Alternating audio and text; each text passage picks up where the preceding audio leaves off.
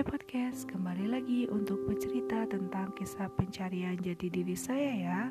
Semoga kalian semua dalam keadaan baik. Singkatnya, saya sudah lulus SMA di tahun 2010. Saat itu, saya merantau ke salah satu kota yang jaraknya cukup jauh dari kota asal saya. Waktu itu saya dapat tawaran training kerja di sebuah restoran dan untuk pertama kalinya saya kos sendiri. Terpaksa mau kos di tempat ini karena sudah muter-muter dua hari tapi tidak ada kosan yang kosong saat itu.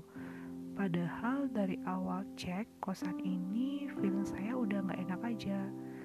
Kurang lebih saat itu sudah dua mingguan kos di sana. Benar-benar tidak ada tetangga atau teman yang diajak bersosialisasi Entah kenapa orang-orang di sini tidak suka bersosialisasi dengan tetangganya. Kejadian waktu itu, saya pulang training sekitar jam 10 malam. Awalnya nggak ada firasat apa-apa, tapi begitu lewat di depan kuburan, kok rasanya sepi dan ada yang ngikutin. Cuma saya cuek aja. Akhirnya, sesampai di kosan, saya langsung mandi dan rebahan di kasur karena ngerasa udah capek banget saat itu. Saya tidur menghadap ke tembok dan matikan lampu kamar. Belum rasanya saya masuk ke dunia mimpi. Tiba-tiba merasa ada yang naik ke kasur saya. Sumpah deg-degan banget. Saya nggak berani noleh sambil terus baca-baca doa, tapi nggak bisa fokus karena saking takutnya. Saat itu saya udah mau nangis, pikiran udah ke mana-mana.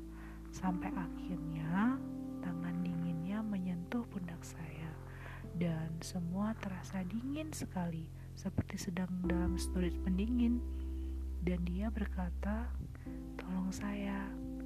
Saya langsung beranikan diri ngomong tanpa menoleh saya takut saya nggak ganggu saya nggak bisa apa-apa tolong pergi. Dan akhirnya setelah melewati malam yang panjang dan mengerikan itu saya terbangun jam 5 pagi. Sudah seperti orang linglung saat itu karena terasa nyata dan bukan mimpi. Bahkan saya sempat lihat sosoknya seperti apa. Ini adalah sosok yang paling menyeramkan yang pernah saya lihat. Rambut berantakan yang basah, badannya yang lengket. Wah, menyeramkan sekali lah pokoknya.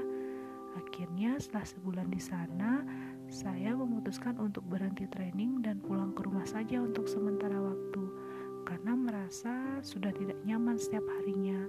Oke podcast, sekian dulu cerita saya kali ini. Jika masih penasaran dengan kisah saya dan semesta, selalu bersabar untuk dapatkan update-nya ya.